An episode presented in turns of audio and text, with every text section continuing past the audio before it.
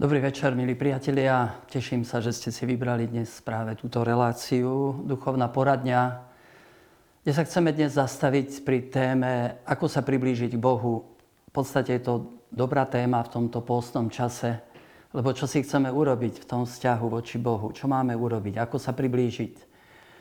A tak máme tu prvú otázku, ktorá nám prišla od Petra cez mail. Prečítame si. Chcel by som sa opýtať, môže Boh odpustiť hriechy aj mimo svetu spoveď? Veľmi ma to trápi, lebo som dlho nebol pri spovedi a aj by som chcel, ale nejako to nedokážem. Len by som rád mal istotu, že na mňa Boh nezabudol a že sa na mňa za to nehnevá. Čo robiť? Rád by som mal istotu, Myslím, že mnoho ľudí by chcelo mať e, takú istotu, že Boh na nich nezabudol, že sa na nich nehnevá. Lebo niekedy máme taký dojem, že Boh je kde si tam ďaleko v nebi a, a dal nám nejaké pravidlá, my to nesplníme, tak sa teraz na nás hnevá. Odvráti sa od nás. Čo si podobné prežíval aj vyvolený ľud e, v babylonskom zajatí, keď tam museli znášať rôzne príkoria a tak sa sťažujú pred Bohom. Pán nás opustil, pán na mňa zabudol, tak sa sťažovali. A pán Boh, ich Boh im hovorí, či zabudne žena na svoje nemluvňa a nemá zľutovanie nad plodom svojho lona? A keby aj matka zabudla, ja nezabudnem na teba. Hľa, do dlane som si ťa vril, tento text máme u proroka Izejáša, 49. kapitola, 14 a 16. Boh si nás vril do dlane a má nás stále na očiach. Je to úžasné prirovnanie, či môže matka zabudnúť na plod svojho lona. Vieme si to predstaviť, že matka, ktorá nosila dieťa 9 mesiacov vo svojom lone, ho nechá kde si na ulici a nepostará sa oň, lebo to dieťa plače, ona ho nechá niekde na posteli, odíde preč. Je ťažké si to predstaviť, pretože to je jej dieťa, pretože oni sú bytostne spojení. A Boh hovorí, a keby aj ona zabudla, čo sa tu a tam môže stať z rôznych zvláštnych príčin, tak Pán Boh hovorí, že ja nezabudnem na teba. Prečo hľadá dobrý pastier stratenú ovečku? Veď má 99 a ide za tou jednou jedinou, pretože je jeho. Pretože sú bytostne spojení, pretože sme v jeho srdci, pretože sme nás nosil vo svojom srdci. Už skôr, než nás stvoril. A preto mu záleží na, na každej jednej ovečke, na každom jednom človeku na tejto zemi. Nikto nie je pre Boha stratený ten obraz, vril som si ťa do dlane, pozrite sa na kríž, na Kristové prebité dlane. Tam sú vypísané naše mená. Stále som v jeho dlani, som pred jeho pohľadom. Keď som sa v týchto dňoch modlil krížovú cestu od nášho zakladateľa, svätého Alfonza, on hovorí, že Ježiš ide s krížom na pleciach po ulici Jeruzalema a myslí na teba. Myslí na teba, keď ide položiť svoj život. A tak ma to nejak dojalo, že myslel na mňa, myslí na mňa. Na každého z nás. Nikto nie je pre Boha stratený a Boh naozaj zo svojej strany, čo si urobil preto, aby nám pomohol. Stále a stále to treba pripomínať, že Boh nielen jestuje, ale aj miluje, zachraňuje a odpúšťa. Tak to píše svätý Pavol v druhom liste Korintianom. Veď v Kristovi Boh zmieril svet so sebou a nepočítal ľuďom ich priestupky. V Kristovi už Boh zmieril svet so sebou a nám odovzdal toto slovo zmierenia. To ako by Boh napomínal skrze nás, zmierte sa s Bohom. Veď on toho, ktorý nepoznal hriech, za nás urobil hriechom. Aby nás mohol ospravedlniť. To je krásny text. Boh zo svojej strany už urobil veľmi veľa, alebo skoro všetko. tým, že vydal na smrť svojho syna, že ho za nás urobil hriechom. A teraz je rád na nás. Tu je výzva, zmierte sa s Bohom, ktorý je naklonený k vám, ktorý má otvorenú náruč, aby nás prijal a chce každému odpustiť. Samozrejme, tak ako sa pýtaš, Peter, či môže Boh odpustiť aj mimo spovede. Samozrejme, že môže odpustiť. My nemôžeme klásť Bohu nejaké prekážky a nejaké hranice jeho milosrdenstvu. Vedie toľko ľudí v rôznych kresťanských cirkvách, majú svoj spôsob, ako prísť Bohu, ako prijať odpustenie. Možno sú ľudia, ktorí majú takú či inú prekážku, aby nemohli dostať rozrešenie. Ale ja verím, že Pán Boh má spôsob, ako aj im pomôcť. Ale církev nám odporúča jedinečný spôsob, ako môžeme eh, získať takú istotu, že máme odpustené hriechy a to je sviato zmierenia, to je spoveď. Pokiaľ nemáme prekážku, tak e, bolo by naozaj trochu nerozumné neprijať túto ponuku. Všetci musíme vyznávať svoje hriechy kňazovi, píše už v 13. storočí svätý František. A ďalej píše, želám, vám, aby pristupovanie k spovedi bolo pre vás prameňom nebeského pokoja. To sa mi páči, tento výraz. Prameň nebeského pokoja, lebo ho zažívam, lebo ho vidím, lebo sám pristupujem k spovedi a, a príjmam tento nebeský pokoj. Tak nám vlastne e, hovorí kňaz pri rozhrešení, aby ti službou církvy udelil odpustenie a pokoj. A potom počujeme tie nádherné slova, um, máš odpustené hriechy, choď v pokoji. To nie, že si sami ten pokoj vyrobíme, ho dostávame. Dostávame ho preto, lebo žijeme zmierení s Bohom. Ocitli sme sa v jeho náruči. Vďaka Bohu, že na Slovensku sa spovedá, že ľudia prichádzajú, a to aj v tomto čase pôstnom, aj za chvíľu pred Veľkou nocou, E, mnoho ľudí prichádza, aby, aby nabrali tento nebeský pokoj, aby našli tento nebeský pokoj. Ale čo s tými, ktorí sa boja prísť? Tak ako to píšeš aj ty, Peter. Aj by si išiel, ale máš strach. Niekedy je akýsi zvláštny blok človeku a, a ten ho nepustí. A nedávno na jedných misiách e, mi hovorí istá pani, že moja kamarátka má strach. Bola tu a stála už aj v rade na spoveď a ušla dvakrát. Čo vlastne s nimi? Myslím, že tu je potrebná už taká pomoc e, zvonku. Pomoc e, iných priateľov, tak ako tí štyria, ktorí priniesli toho ochrnutého pred Ježiša. E, možno sú ľudia, ktorí potrebujú povzbudenie, modlitbu, ako to aj ty prosíš a myslím aj na teba, modlím sa, aby si našiel odvahu. Pripomeniem tu prax prvotnej cirkvi. V prvotnej cirkvi bolo tzv. verejné pokánie, čiže hriešnik nezostal so svojím hriechom sám. A možno čím väčší hriech, tým otvorenejšie pred spoločenstvom ten hriech vyznáva a príjima pokánie. Do chrámu na slávenie Sv. Omše mohli vstúpiť iba tí, čo boli v stave posvedcujúcej milosti. Ostatní zostávali vonku pred dverami. A tí, čo išli do chrámu na Omšu, na slávenie Eucharistie, stretávali týchto ľudí, ktorí konali pokánie.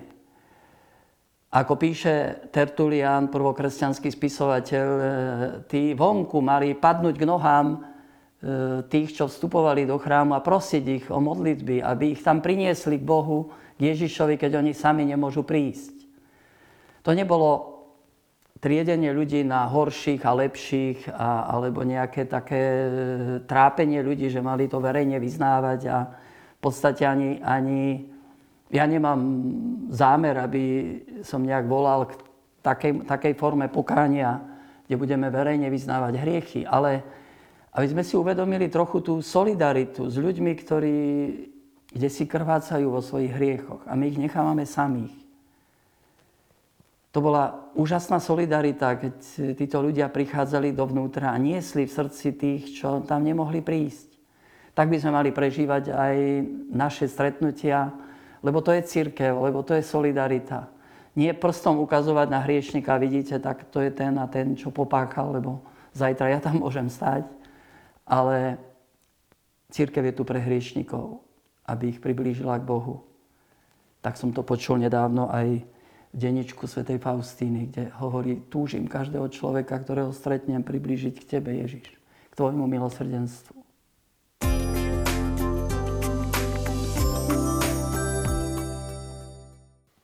A tak, milí diváci, môžeme prejsť eh, v rámci dnešnej témy, ako sa približiť k Bohu, k druhej otázke, ktorá nám prišla od našej diváčky Kristýny, tiež mailom, tak si ju prečítame. Niekedy, keď vykročím a verím Bohu, že mi v ťažkej situácii pomôže, že On je všemohúci a neopustí ma, a nastane to, že to nezvládnem, potom mám pocit, že ma Boh zradil, že moje túžby nie sú podstatné, pretože aj tak sa stane Jeho vôľa. Myslím, že ehm, veľa ľudí v ťažkých situáciách prežíva to, že ich Boh sklamal, že že nie sú pre neho podstatní. Ako si to hovoríme stále dookola, myslím, že aj v tej predošlej odpovedi, e, čo si k tomu sme povedali. Ale ja by som možno využil túto otázku k tomu, aby som chcel poukázať na také tri podstatné klamstvá, ktorými nás zlý oberá o pokoj aj o taký, takú radosť zo života viery. Píše o tom náš priateľ Neil Lozano vo svojej knihe Otcovo srdce, ale e, stretávam sa aj ja pri rozhovoroch s ľuďmi pri riešení takých či iných situácií práve e, s týmito tromi klamstvami. A tak e, prvé, to klamstvo je, Boh sa na mňa stále hnevá. A potom nediv, že sa mu vyhýbame a že, že máme z Boha strach. Máme dojem, že neustále nás sleduje a, a e, je naplnený hnevom voči nám. Pravda však je taká, že Boh sa hnevá na môj hriech, pretože Boh nemôže e, súhlasiť s hriechom a, a hnevá sa na hriech, pretože má hriech ničí. Ale nehnevá sa na mňa. Ja keď e, vyznávam svoj hriech a spájam sa s Ježišom, príjma jeho odpustenie, tak Božia láska spočíva na mne a som stále Božím dieťaťom. Aj keď upadnem do hriechu, niekedy aj ťažkého, ale viem, kde mám ísť. Krv Ježíša Krista ma očistuje od hriechu. Vždy vnímam, že Boh odsudzuje hriech, ale neodsudzuje mňa ako hriešnika. Ja som stále pre Neho Božie dieťa a ponúka mi tú milosť odpustenia, Otcová láska spočíva na mne. Preto e, možno aj v tejto chvíli chceme tak jasne povedať tomu klamstvu nie. Mene Ježíša Krista sa zriekam klamstva, že Boh sa na mňa hneva. Mene Ježíša Krista zriekam sa klamstva, že ma Boh zavrhol alebo opustil. Dôležité je to povedať veľmi jasne a v mene Ježíša Krista, lebo v tejto moci vystupujeme proti klamstvu. Druhé klamstvo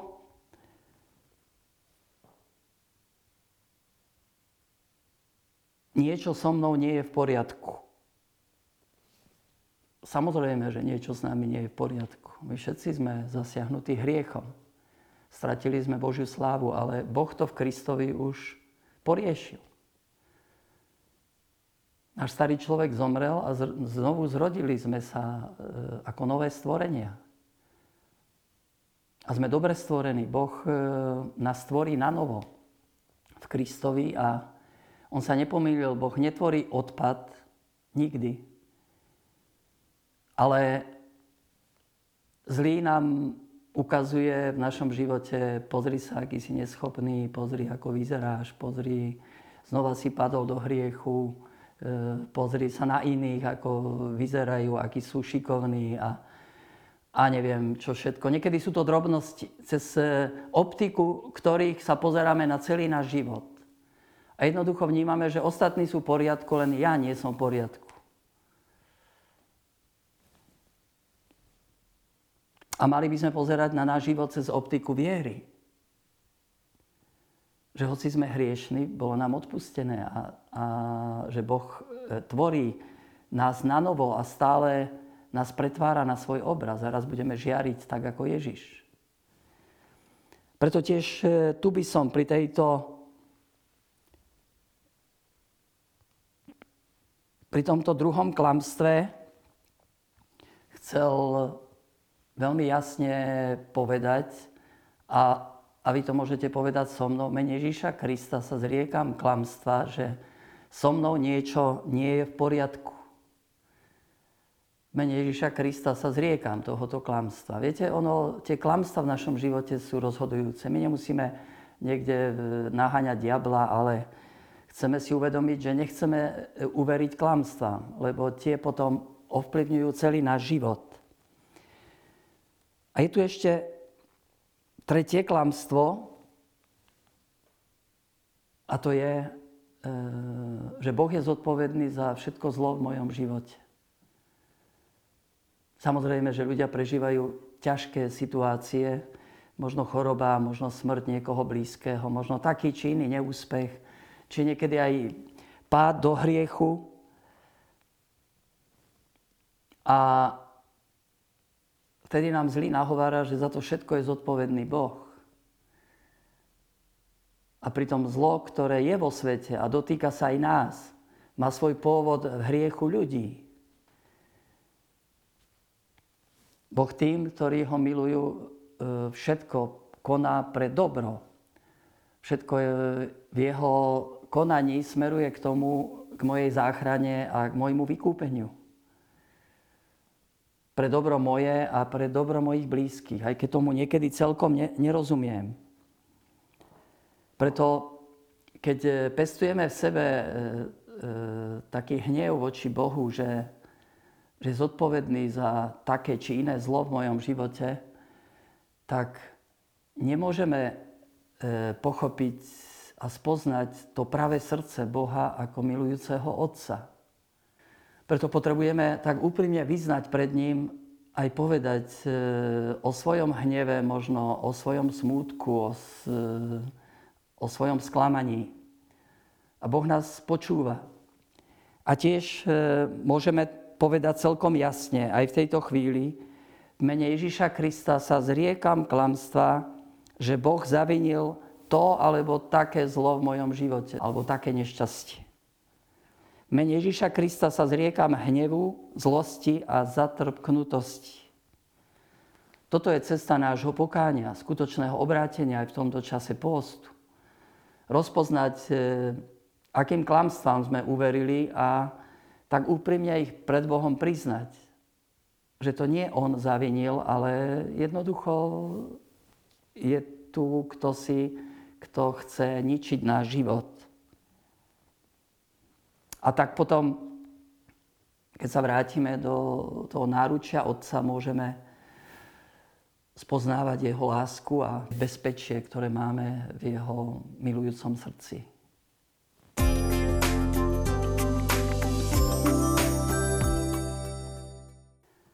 A teraz milí diváci, vypočujeme tretiu otázku, ktorá nám prišla cez audio a poslala nám ju naša diváčka Mária môžeme si vypočuť. Otec Zamkovský. Mám taký problém, že na Veľkú noc, keď je kláňanie sa krížu, mám z toho výčitky svedomia. Chcem byť poslušná cirkvi, na druhej strane nie je to prehrešok proti prvému prikazaniu?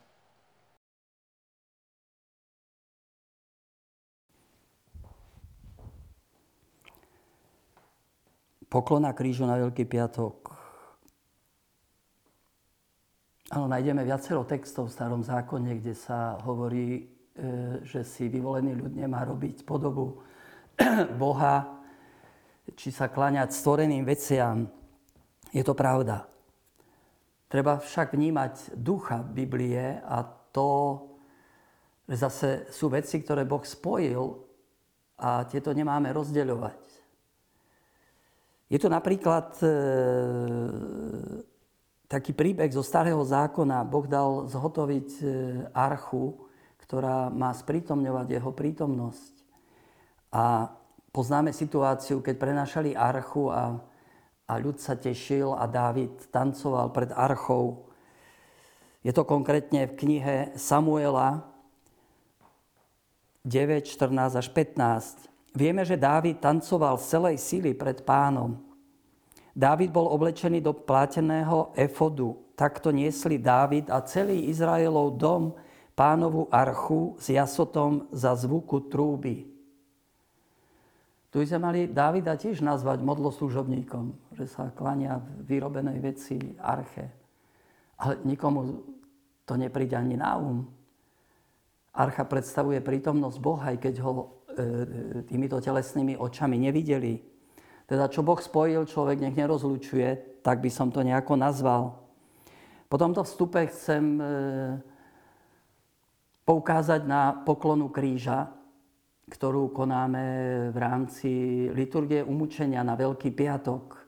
Myslím si, že ani mňa to nikdy nenapadlo, ani veriacich katolíkov, že by sa klaňali že by to bola modloslužba, aby nevedeli, komu sa kláňajú, keď idú ku krížu. A trochu by som chcel poukázať na, na celok. E, kríž je spojený s Kristom a Kristus je spojený s krížom. Nie kríža bez Krista, nie e, Krista bez kríža v našej viere. Poklona krížu je vlastne jedna časť e, taká dosť podstatná v tejto liturgii umúčenia pána, ale chceme si uvedomiť, že kríž sám o sebe to je, to je nástroj smrti, to je šibenica, to je prekliatie.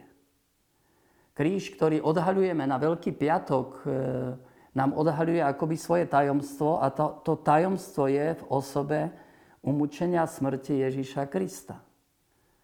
A o tom nám vlastne hovorí e, čítanie, či pašie, ktoré sa buď čítajú alebo spievajú na Veľký piatok a, a je to Evangelium svätého Jána, kde sa Kristovo umúčenia, jeho smrť e, popisujú ako čosi majestátne, ako naozaj úžasná obeta, kde Ježiš vystupuje ako, ako kráľ, ako ten, ktorý má všetko v rukách.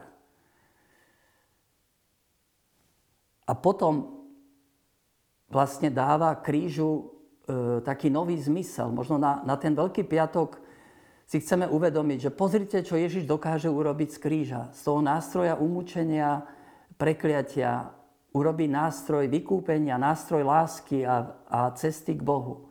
Preto prichádzame, kľakáme, preto poskávame kríž, lebo vzdávame úctu a chválu tomu, ktorý na tom kríži zvíťazil. Pekne to spievame v našej piesni pre sveté znamenie, pre svetý kríž, s vierou a nádejou k nemu sa blíž. Prečo? Lásky Boh nevinný na kríži pnel, do neba ku sebe priviesť a chcel. Lásku láskou splať.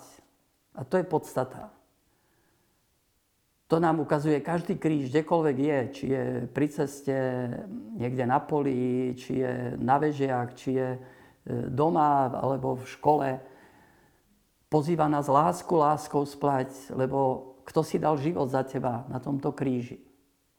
A ešte jedna vec, ktorú by som chcel zdôrazniť pri poklone kríža je to, že Ježiš stal z mŕtvych. Ak neveríme, že Ježiš stal z mŕtvych, tak poklona kríža nemá zmysel. Naozaj sa klaniame nejakému drevu a, a nejakému nástroju umúčenia. Ale Ježiš e, premohol smrť a jeho príbeh neskončil na kríži. A tak vlastne je tu slávenie toho veľkonočného trojdňa ako jeden celok. Ježiš, ktorý slávi poslednú večeru, ktorý zomiera na kríži, ale vstáva z mŕtvych na veľkonočnú nedelu v noci a, a to je vrchol celého slávenia.